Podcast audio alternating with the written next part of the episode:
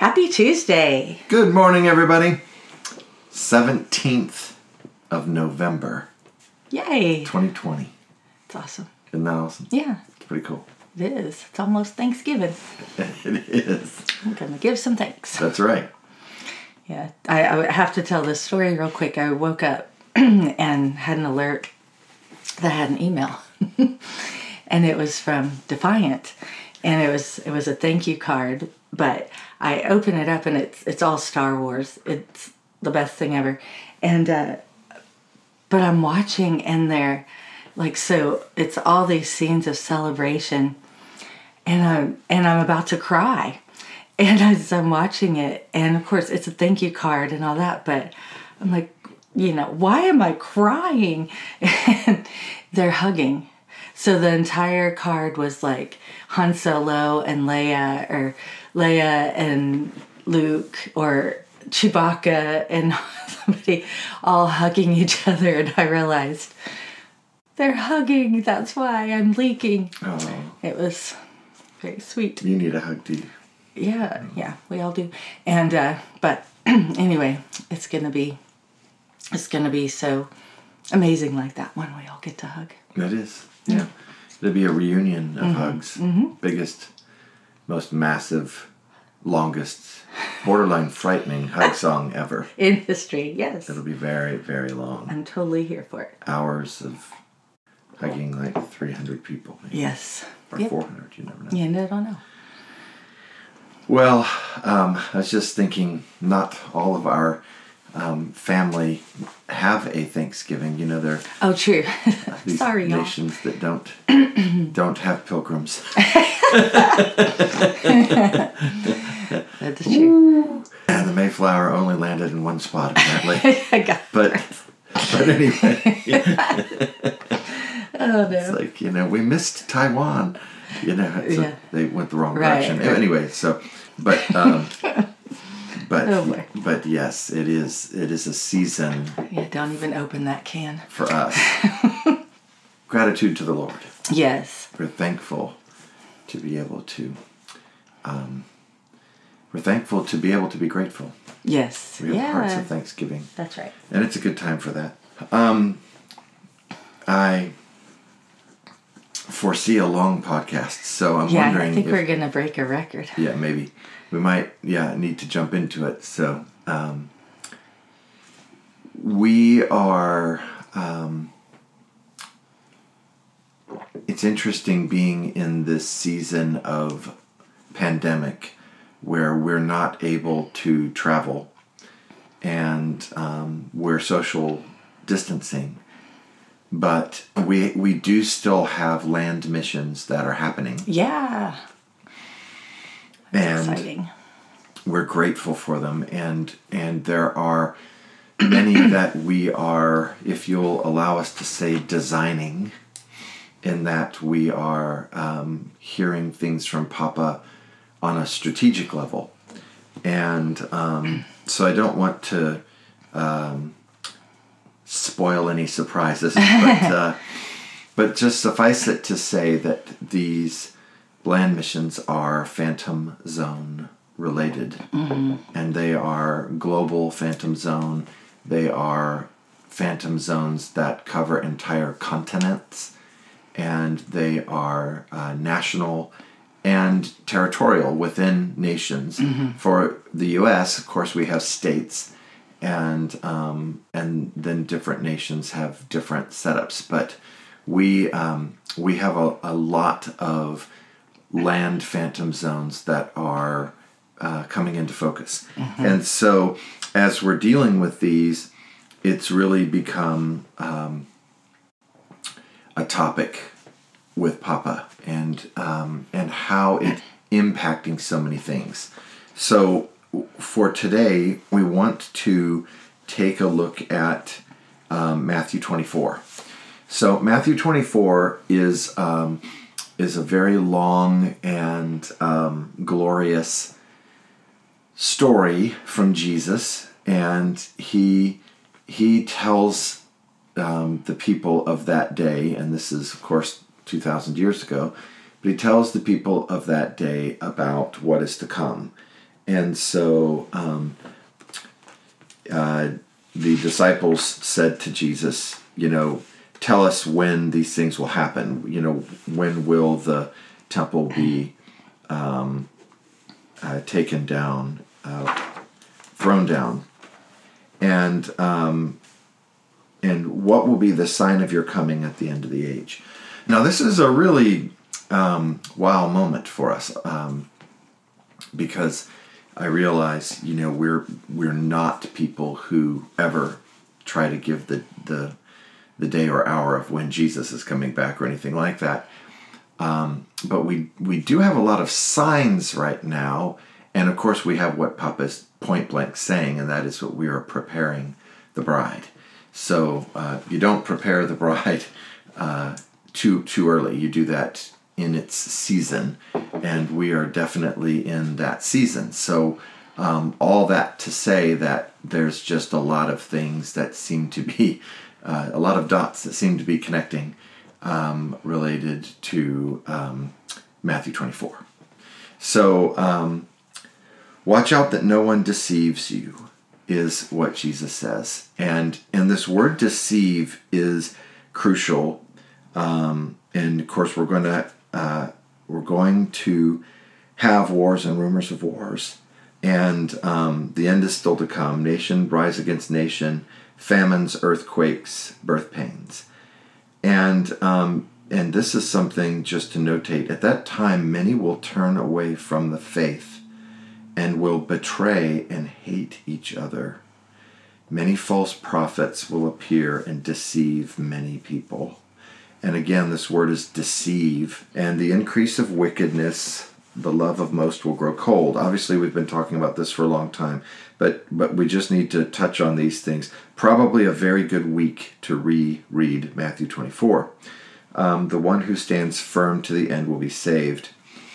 Um, when you see standing in the holy place the abomination that causes desolation, spoken of by Daniel, um, then flee to the mountains. You know, flee to the mountain of the Lord, of course. Um, and uh, and then there will be great distress, you know. And we've talked about this. And uh, if those days had not been cut short, no one would survive. But for the sake of the elect, they will be shortened. And um, Jesus said, I've told you ahead of time. So, false Messiah, false prophet, signs and wonders deceive. And that key word there is deceived. Um, and uh, and I, I think one of the things that really has stood out to us in this is just that even the elect could be deceived if that were possible. It's that powerful of a deception. So, what Papa is saying right now is that the um, the source of this deception is the phantom zone. And that is a whopper revelation we've been waiting for for a long time. And it connects many dots from the very beginning. That um, this global, continent, national, and regional phantom zones that we are seeing in the land, and all of the people who are reacting to that with their own phantom zones has made a collective sound of deception. Mm. And it is no different than the mitochondria, which are in every cell in the body. And together they cry out the single cell shout of selfishness. And it's one of the many things that has um, made the evil one so confident. So um, I'm going to pause here just to kind of go through last week we had uh, a chapter, you know, conspiracies, and thank you everyone who read mm-hmm. um, conspiracies and wrote and called and texted and sent up flares and all those lovely things to say yeah. that they had um, gone through it, and many people listened to the audio, and many people read the book, and many people did both. So, mm-hmm. thank you for that. You've blessed us. Um, so this concept of um, Matthew 24 and um, the deception goes way back. And um, so we can go all the way back to Terraforming for the Kingdom. So the very first book, and the diabolical diabol- diabolical plans of Diablo. Very early in our journey, um, I'm going to take us around to page 182, and um, and we go through a um, a very early, very sort of um, you know the birth of these ideas. Um, Diabolical Plans was actually released in Terraforming 2, which was November the 15th, so hmm. two days ago, mm-hmm. um, only uh, 12 years ago. So, so this, this is 12 years old.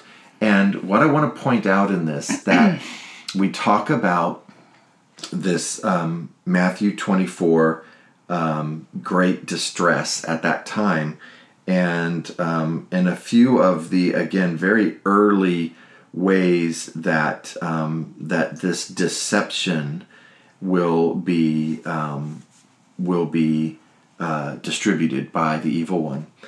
And then what I love is because we're going to do this again here in a minute is the very next thing that happens on page 184 is the two scenarios mm-hmm. where either um, we prepare the throne for Jesus' return, or um, we we don't. And uh, so you have that um, Matthew 24, and this is late in Matthew 24, but it's the two scenarios where um, the the wicked servant says, "My master is staying away a long time," and begins to beat his fellow servants, uh, and uh, and you know then the master comes in that hour that he wasn't mm-hmm. expected. Mm-hmm. So you have the two scenarios: one where um, the master comes back and the servants, you know, the the children, the sons and daughters of God, have prepared the way for him, and then the scenario where they didn't. And so that's that's what I want to point out from terraforming for the kingdom.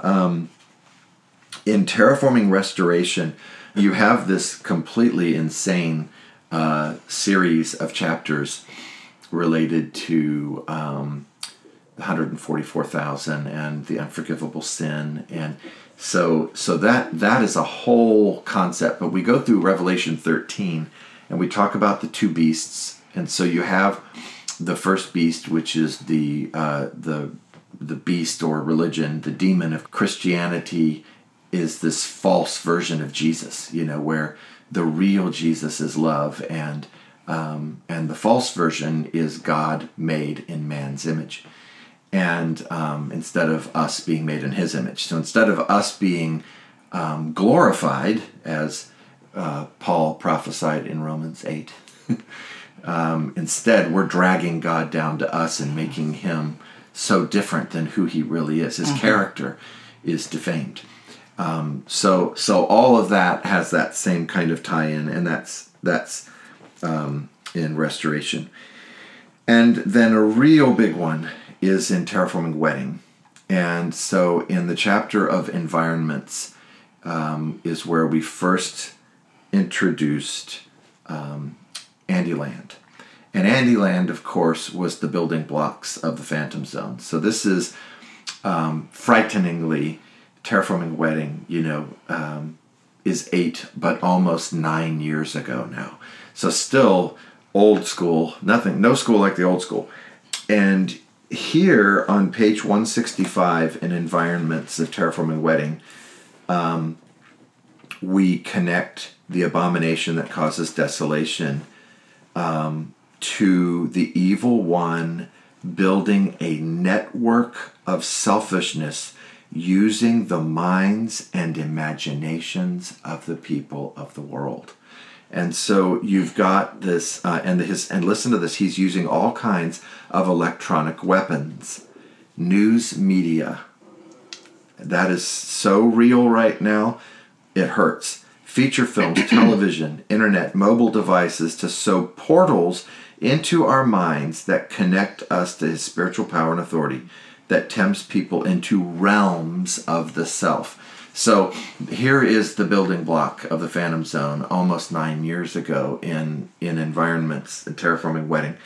So um, Oh my lord! So um, the like all I'm at AR right now. yeah, all of that. Yeah, all of that's the building block of um, so so and and especially connecting that to the abomination that causes desolation. So now we need to go to terraforming gates. So this is last year, and um, under pressure, and um, and again there there is a um, a significant sort of reveal from Papa, um, and this is only one year ago, but um, yeah, there there's so many there's so many things in this, but um, but in terraforming gates you have under pressure, and under pressure is when we learned about uh, thlipsis in Greek, which is tsar in Hebrew, and um, how even you know if you go to page 174 we're talking about um, uh, and um, Balaam and um, speed remember speed listening? And um, so when we're speed listening we have these gaps and um, and Jezebel uses our imaginations to fill the gaps. Um, it's where we're in such a hurry that we're trying to um, we're trying to uh, go through life without the savor, but instead with the skip. So we're skipping instead of savoring, and um, so we're speed listening, and we're not we're not really resting in on life and letting Papa speak. And so, um, under pressure, probably another good chapter to read at some point. But on page 174, it, um, we clearly heard that this is where the imaginations are used to fill in the gaps. And again, this is us being an attempt to draw us into this global phantom zone where we are we end up being deceived. But here's where it all gets to be redeemed is if we'll go to um, one of the first chapter of Gates is picking locks, and um, and here um, we see just this glorious uh, reference. And in Matthew 24, um, and I'm just there's there's heaven help me. There's so many things to point out because we need to build this picture of what Papa is saying. Um, and um, so, in Under Pressure on page 170, um, I go through Matthew 24. So, I'm going to just do this particular one. False Christ, false prophets arrive, uh, signs and wonders. Learn from the fig tree. When the branch becomes tender and puts out its leaves, you know that summer is near. So, also when you see these things, you know that He is near. He is is is is Jesus. So, at the very gates, and um, and so now let's take that back to, to picking locks and and you guys remember in um, in uh, picking locks we got to talk about um, the gospel of john chapter 10 verse 1 through 3 where jesus reveals that um, the sheep are in a pen and the shepherd is at the gate and who opens the door for the shepherd? Mm-hmm. The gatekeepers. Yeah. We do. And this is this is sort of the grand reveal. So the abomination is um, the phantom zone.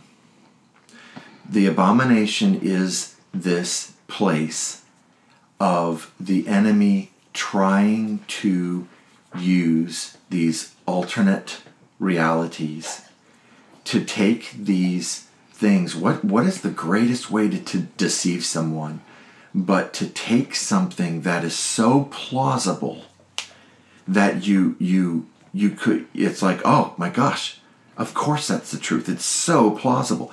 And and the reason it's plausible is because it's come from a alternate timeline. And so the enemy is deceiving people into these alternate timelines, these places where our good choices never happened. I mean, you almost have to just like stop and like, oh my lord. the enemy is trying to bring the bad fruit of poor choices that weren't made into now. And he's trying to do that to distract the elect. And that's the key. Is mm-hmm. we've gone now from deception to distraction. Distraction. Yeah. And and by doing so, even the elect. So how powerful is this deception? Powerful enough to get us to take our eyes off of Jesus. Yeah. Been saying this for weeks.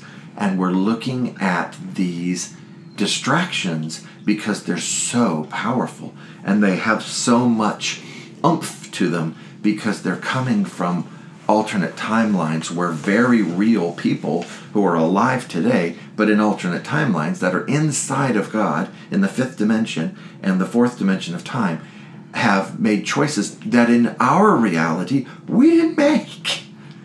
It isn't real. It doesn't belong here. Okay? So the abomination is the phantom zone. The desolation is the abandonment of the gate by the gatekeepers because we got distracted. That's the desolation. It's abandonment. And Matthew 24, you guys, is happening. And I don't go to the end of it, you know, because people are so, they're so tied up and so, you know, fraught with what Jesus is coming back, you know, and so they, they miss the journey. Yeah. Jesus comes every day. Yes, he does. They're missing the journey of Matthew 24, which is all about us, the gatekeepers, the two scenarios from terraforming for the kingdom, diabolical plans. Again, this is Matthew 24. Will we prepare the throne or will we get distracted? And and follow it through with everything Papa's shown us, the building blocks of our imaginations being used against us in order to get us to um, escape, in order to get us to find a happy place, you know, in, in order to get us to um, to deal with the spiritual irritations that we um, when we were children we didn't understand were there. Now we've been more than warned. We've been prepared papa has been faithful. Yes, he has. papa has papa has faithfully prepared us. Papa has faithfully loved us. He's faithfully stood by us. And so here we are in this moment where our king is standing at the gates. Yeah. ready to to for the grand moment of speaking to the sheep and they finally recognize his voice. Mm-hmm. And all that stands between the shepherd and the sheep is the gate. And we're the gatekeepers. Mm-hmm. And so this is in in history has there ever been a time more urgent for the for the people of God, but today we'll say the maturing sons and daughters of God to prepare the way for the great multitude, that that revival, that harvest, that um, Revelation fourteen fourteen um, global harvest that we have been preparing for for this is our you know I mean our third decade, but you know, you've got you've got the I mean basically 13 years, but 2007 that's a decade. 2015 that's a decade and 20 2020 that's a decade. That's mm-hmm. 3 decades. God has been preparing us for now.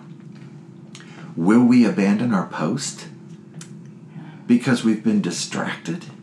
Or will we stand firm until the end, like Jesus said? What does that mean? Are we going to remain who we are? Continue pursuing our daily bread of who we were created to be. So, for those of you who have your eyes set on the work that God has for us right now, which is opening the gate, preparing the way for the Lord, the shepherd needs access to the sheep. and we're the ones at the gate. And and it's so easy for the elect to be distracted by something else. Yeah. And now is the time for us to remember and reconcile. Remember who we are. Yeah. Reconcile to what God has said, and um, and keep our eyes, you know, as as the man who married us said 30 years ago, keep your eyes on the plow. You know, turn your head from the plow, and you're not gonna plow a straight line. you know, keep our eyes on what we were created to do and be. And um, all of these things, you know, again, I, we're not here to predict something. We're here to talk about now. Yeah. Right now, we have a field of harvest that needs us. And um, we got to know that deception surrounds us and why it's there. Yeah.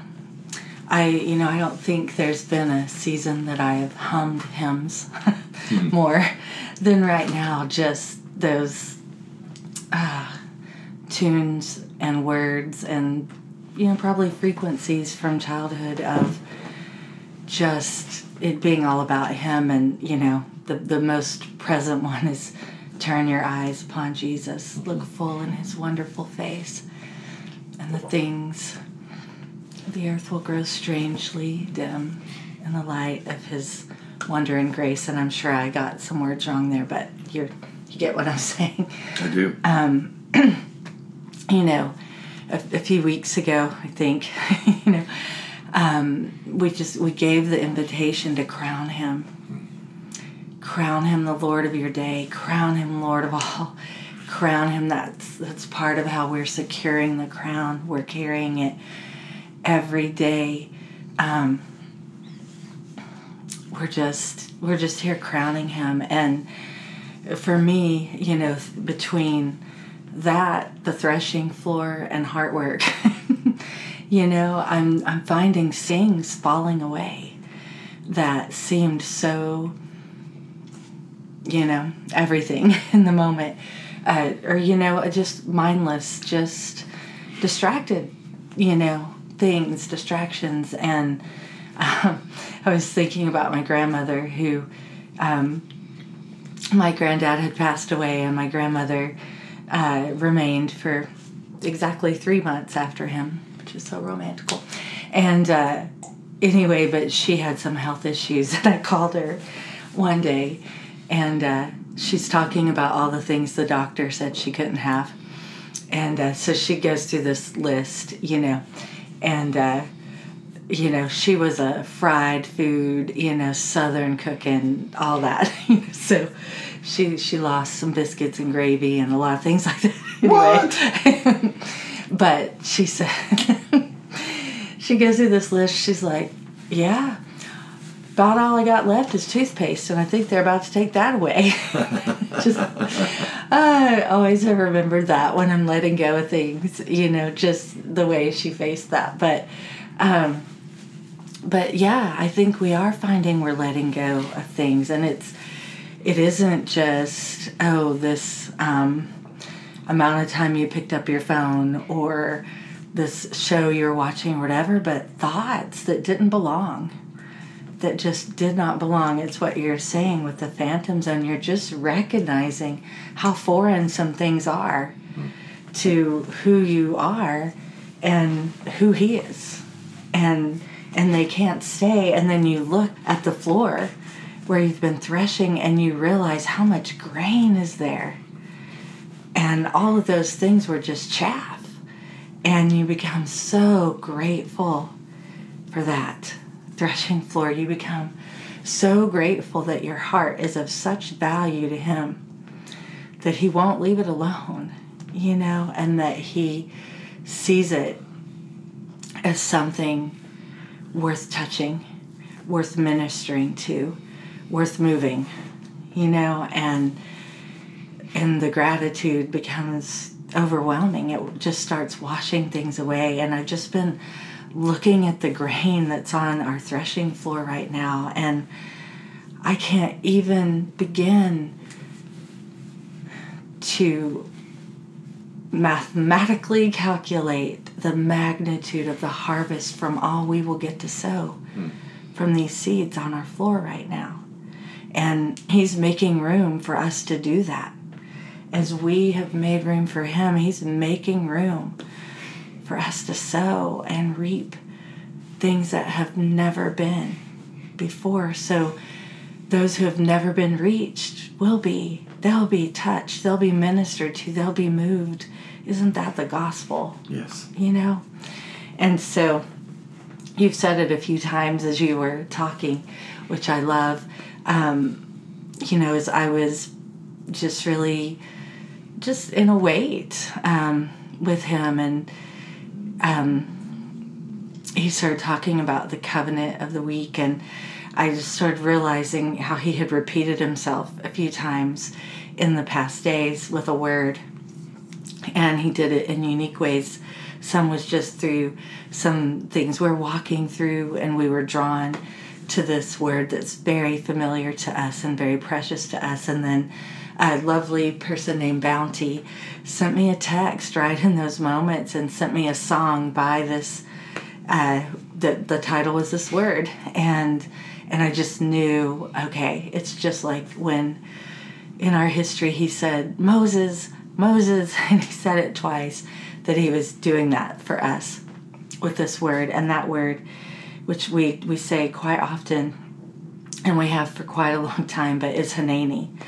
Um, and so, because it became our covenant for this week, you know, I always know I'm going to discover more. If it's a familiar word that he speaks, um, I'm going to discover more. Most often it's a new, something new um, to explore and discover, but this, when it's something familiar, I love it because it means he's got something I didn't see yet. And you can't speed listen through it. You can't just say, oh, yes, I know what this word means. So the word is Hanani. And you know, it means here I am. But this is not a word that is speaking about, this isn't saying I showed up. That's not what this word means. This is a dangerous word to say. And I really want to speak that out because we do say it and we invite our community, our people everywhere to to have this word at the forefront of um, you know to be ready to spill from your lips to be um, ready to be declared um, and it's really a testimony to say and so Yes. It's a it's a dangerous word um, it isn't saying here i am you know yeah god here i am you know, it's not trite it's not rote at all Right. um, because it means there's no place I would rather be. It means I am absolutely focused on you. It means I'm ready. And so there are times throughout the, the story that we are so honored, such an honored people to get to read our history. Uh, you know, I mean, there's no other God that has such a full history, you know, especially of victory and testimony and glory and wonderful things. And so there's times that Papa said this to people, you know, he said it to Adam, he said it to Abraham, he said it to Moses, he said it to Samuel. Um, and, you know, the, most often this question would come out, you know, translated as, Where are you? And of course, this is the God of everything. He knows geographically where they're located. But what he looks for when he's asking that question is, Where's your heart? Mm-hmm. Where are you postured? You know, how are you postured? Where are you positioned right now? Are you ready for me? Are you ready for me to come and talk to you? Are you ready for me to come and dwell with you? Are you ready for me to come and inhabit every single part of your circumstances? Are you ready to be moved? You know, so he's asking that, and I'm going to come back to that in just a second. Um, but Hanani, here I am. It's a way, when we say that, it's a way of expressing our total readiness to give ourselves completely to Him. It's an offer of total availability. Like there is nothing that could take me from you. There is no other place that I would look. And truly, when He came to these men in our story, and I, and I know He came to women in our story too and asked this. Um, but when He would come and ask, Where are you? Um, it was such a expression of the longing of his heart because it was saying i want not just i want to be with you but there's something i'm about. There's something i want to do and i don't want to do it without you. I want you to be part of this unfolding story. And so um, when we say hanani we're saying we're ready to pay attention. Like we're ready to let go of every distraction we're uh, really we already have you know? Um, we're ready to obey his instructions. It's like we're reporting for duty you know? Um, it's not just i'm here it's i'm yours. It's not just an expression of where we are it's an expression of whose we are. Hanani, i'm yours. I belong to no one else. I won't be pulled away by anything else.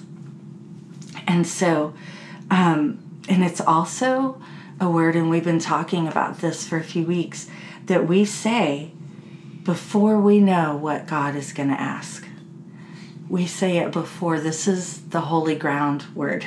You know, this is the word we say on holy ground. Before we know what He will ask, we say it. I'm completely available. I am utterly accessible to you. I'm completely focused on you. You know what? I've been crowning you for days. What would you ask? What can I do for you? You know, that's the kind of word it is. So, again, he's it's uh, this word is is used so much in Scripture, um, and and it's in stories. So Abraham, Samuel, Moses, Isaiah all um, have this sewn in. And this is the one that really my heart got drawn to this particular, in these particular days. So Abraham said Hanani three times in the story of offering Isaac. And this is so powerful, you guys. You gotta, you gotta get this. So the first time God called him, he says, Where are you? And Abraham said, Hanani. And this was before he knew what God was going to ask.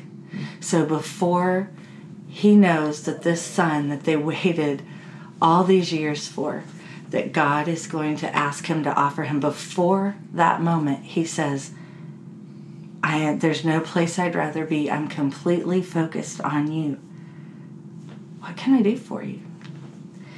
And then God tells him, and he asks him again, Abraham, where are you? And Abraham, knowing what he's being asked to do, says, Hanani, I'm still here. There's still no place I would rather be. I'm still absolutely focused on you. I'm still ready. And I love that so much because, you know, being in a, a time where people that we know really are so purposed to follow the Lord and do what He asks. But there can be this great wrestle. Well, I'm doing it because God said, but I don't like it. I'm not happy about it. And and our answer is not always Hanani. It's like, you know, it all becomes the duty and the burden and the dislike and and all the things we thought weren't going to be part of the story to you know be in the journey or um, all the ways he's doing it that we don't like and we get in this perpetual wrestle and that is why he continuously comes and says where are you Like, that is one of the greatest questions God can ever ask us. Where are you in the midst of chaos, in the midst of, you know, what you think I should be doing? You know, that's a form of chaos when we think He should be doing something a certain way and He's doing it completely differently. The enemy will fall in, he will come right into our life in that place and create a chaos until we can no longer see what God intended. And then God will come and He'll say, Where are you? And you get the invitation to again say, after you know what He's asked and you still don't know the outcome, you say, There's no place I would rather be. So then God asks a third time And Abraham's, you know, he's at the altar and get this the knife is lifted. Mm. He has the knife lifted above his son. And God says, Abraham, where are you? And he says, Hanani, I'm with you. I'm with you. There's no place I'd rather be. I'm absolutely focused on you. I'm here expressing my total availability and readiness to anything you would say. This is holy ground. This is holy ground. I said it before I knew what you were going to ask. I said it after you asked, and I am saying it in the midst of what you've asked. Hanani, here I am. I'm with you.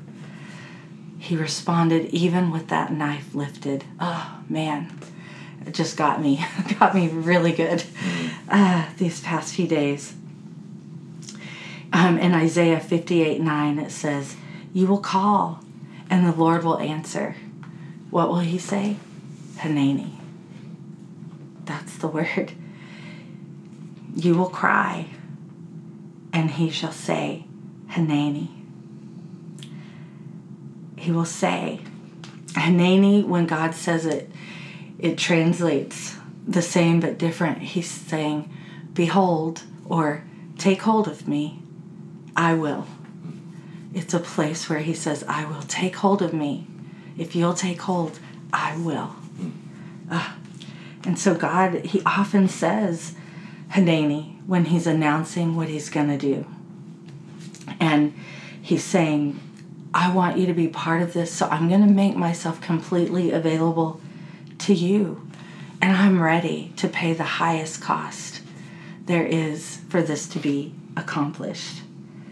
When he says Hanani, he is he is not standing, you know, made himself larger than life. He is life, he is stooped towards us. He is bent towards us, humble, saying, basically assuring us, I see, I hear, I know, and I'm here.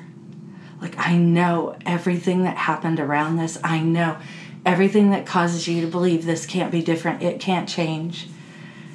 That I can't be the God of it, but I am the God of it. And I'm totally available to be your God in this circumstance, in this situation. And you know, when he stoops low like that, goodness, it's a great time to crown him. Hmm. With his head down towards yours, saying, I'm available for your need. Hmm. Like there's nothing I will withhold from you. Um, this was such a, a concept, such a precept uh, in history. Uh, in 1 Samuel 20, verse 4, Jonathan basically says this to David. He, he demonstrates this.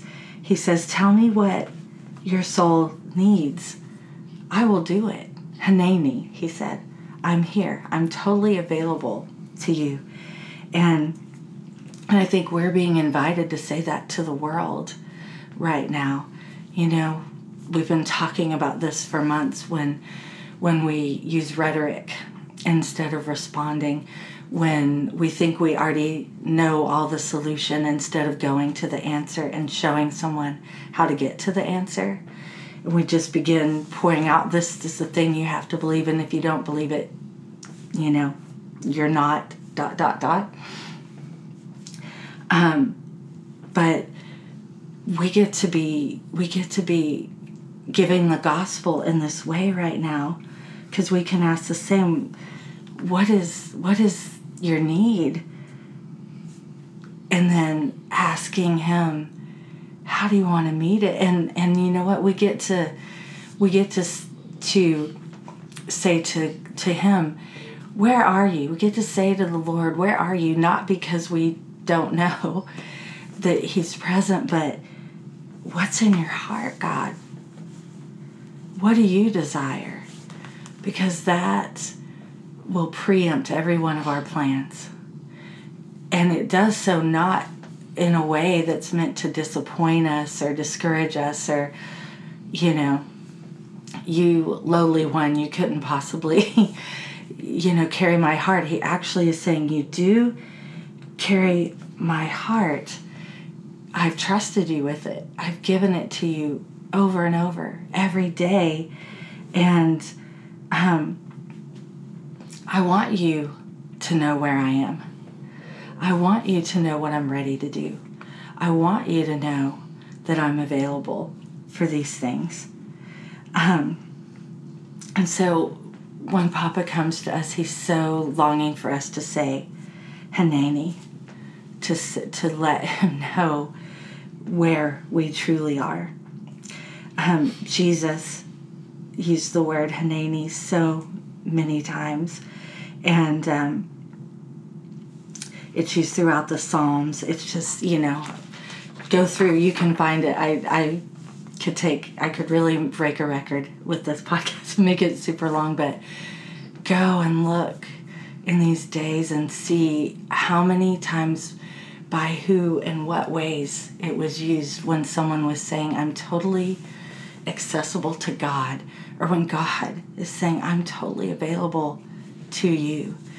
Um, we haven't lost sight in these days of all that's happening of the the goodness of the gospel and the giving of the gospel and um, being moved to um, social justice and all the things we've talked about it starts here it starts on this holy ground of i don't know what you're going to ask but i'm going to be completely available to you and that may mean coming out of a place you don't belong.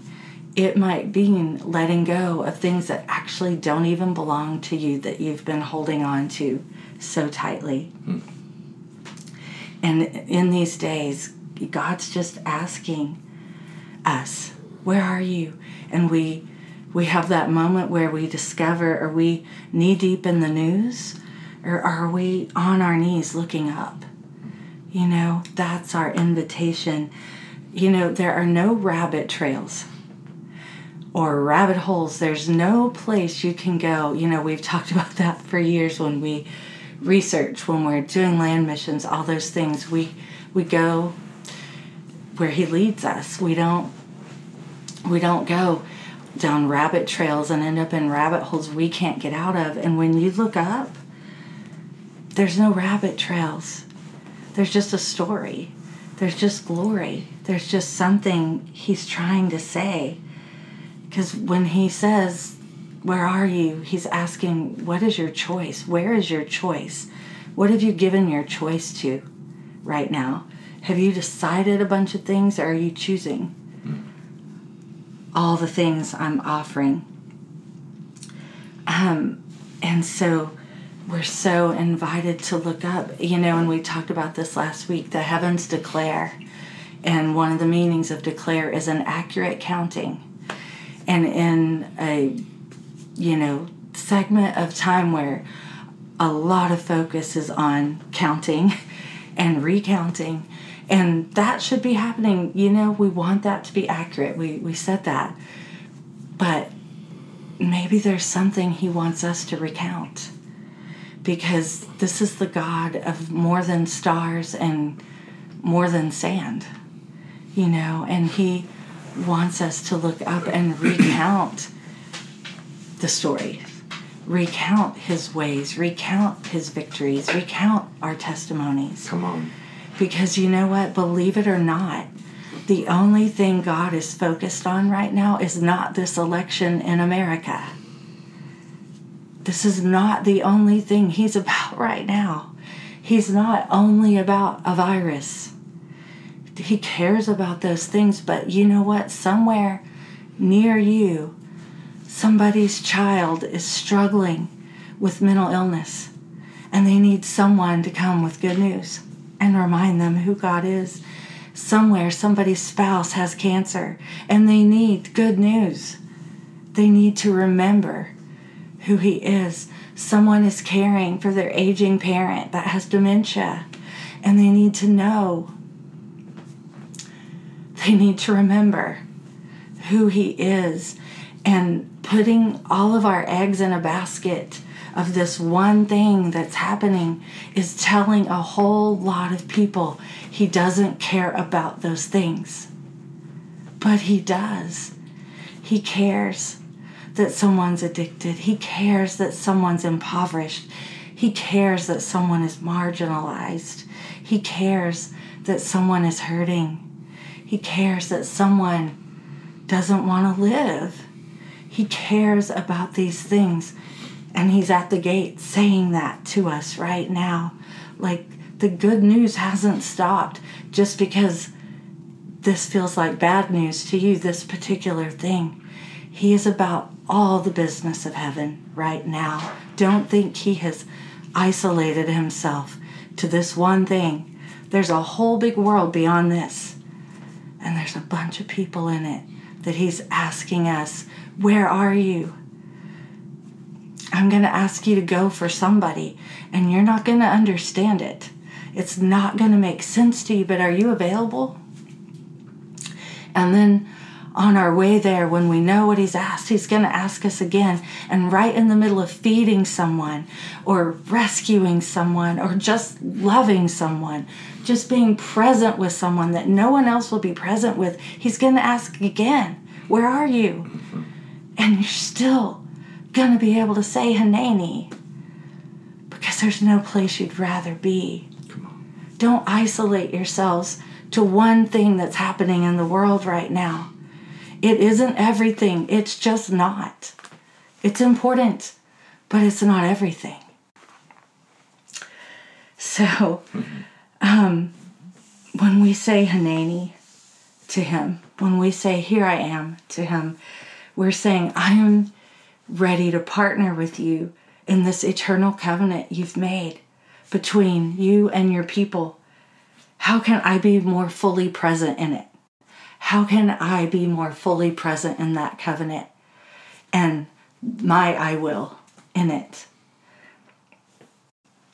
To say Hanani expresses a longing to be near his heart.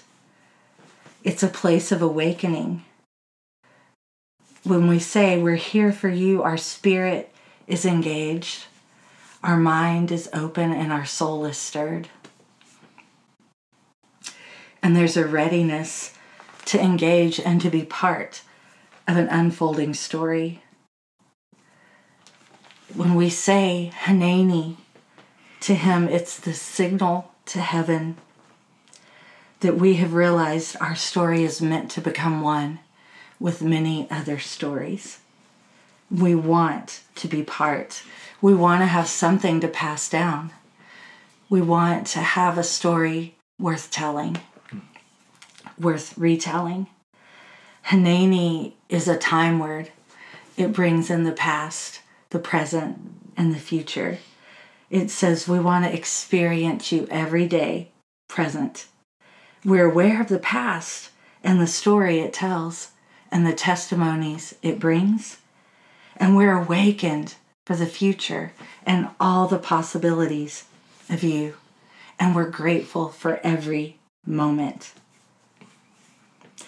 When we say Hanani, we're saying not just here I am, but I have hope for Hane Nu, which is here we are.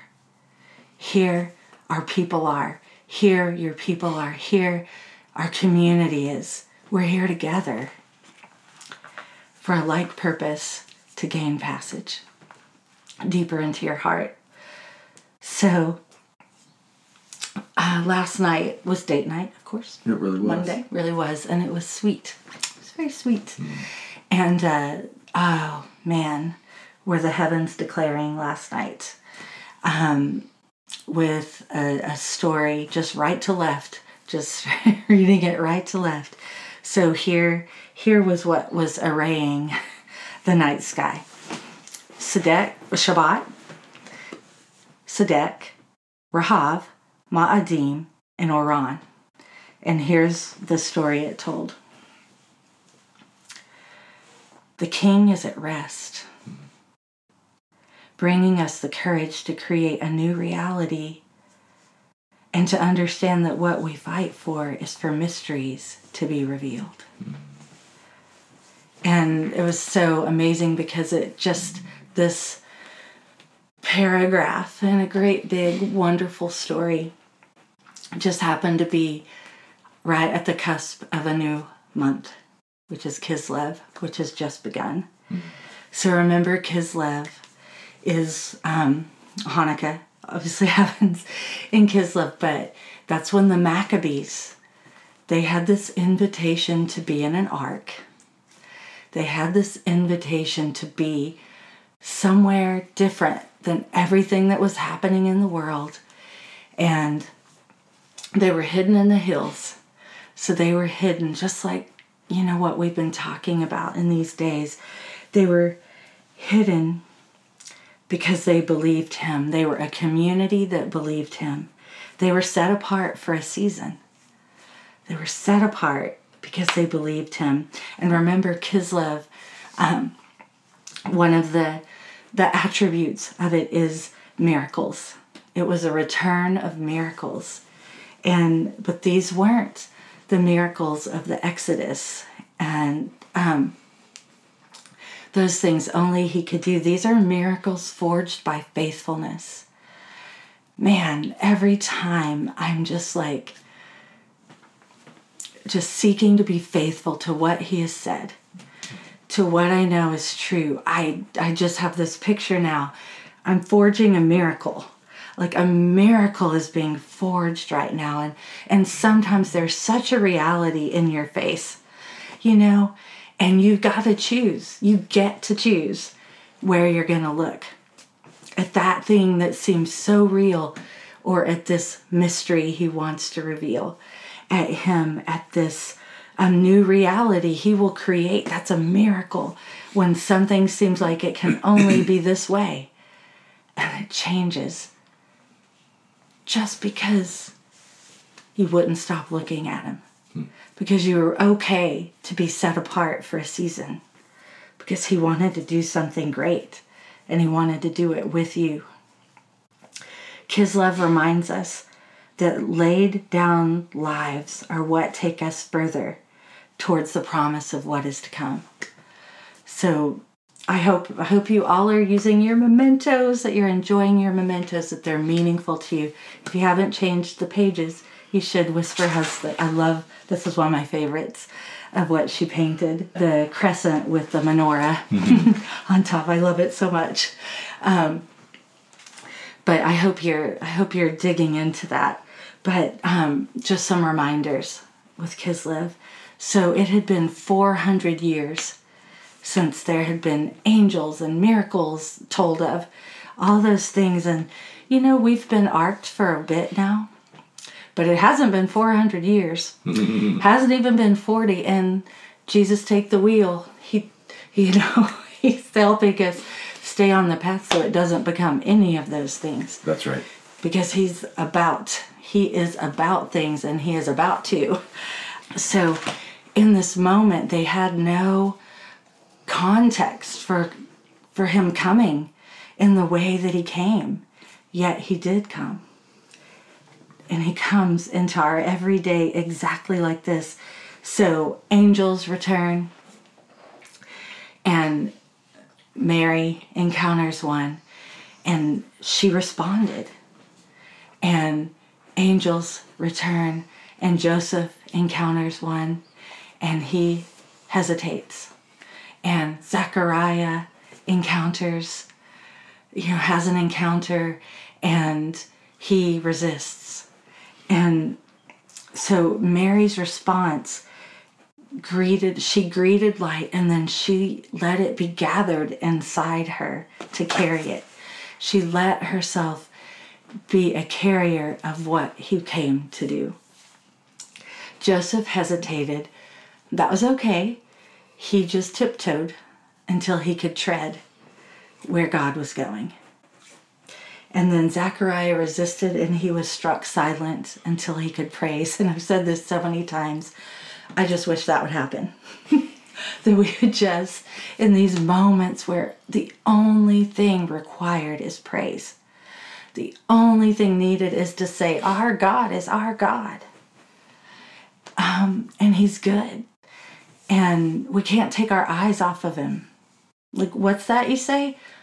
I can't take my eyes off of Him and we go, you know, we respond. I, you know, I would love that to just be in a moment when I am, you know, my soul needs to breathe, but instead I just am venting something instead of giving my soul an air pocket. You know, I just would love to be struck silent where I just, until I can actually say what's true. He's the God of this, He's the Lord of me. He's the love of my life. He is everything that I wouldn't even be able to speak. I just think that'd be the coolest thing ever. Not that I want to have that moment where I need that to happen, Right. but if it does, Right. I'm I'm here for it. Probably a bunch of other people are too.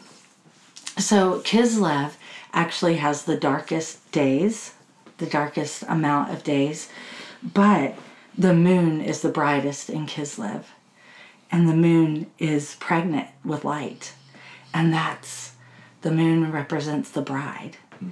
And so it's when we get to be most pregnant with light we become like those flames on the menorah lighting the way telling those who need hope there is hope we're not without hope.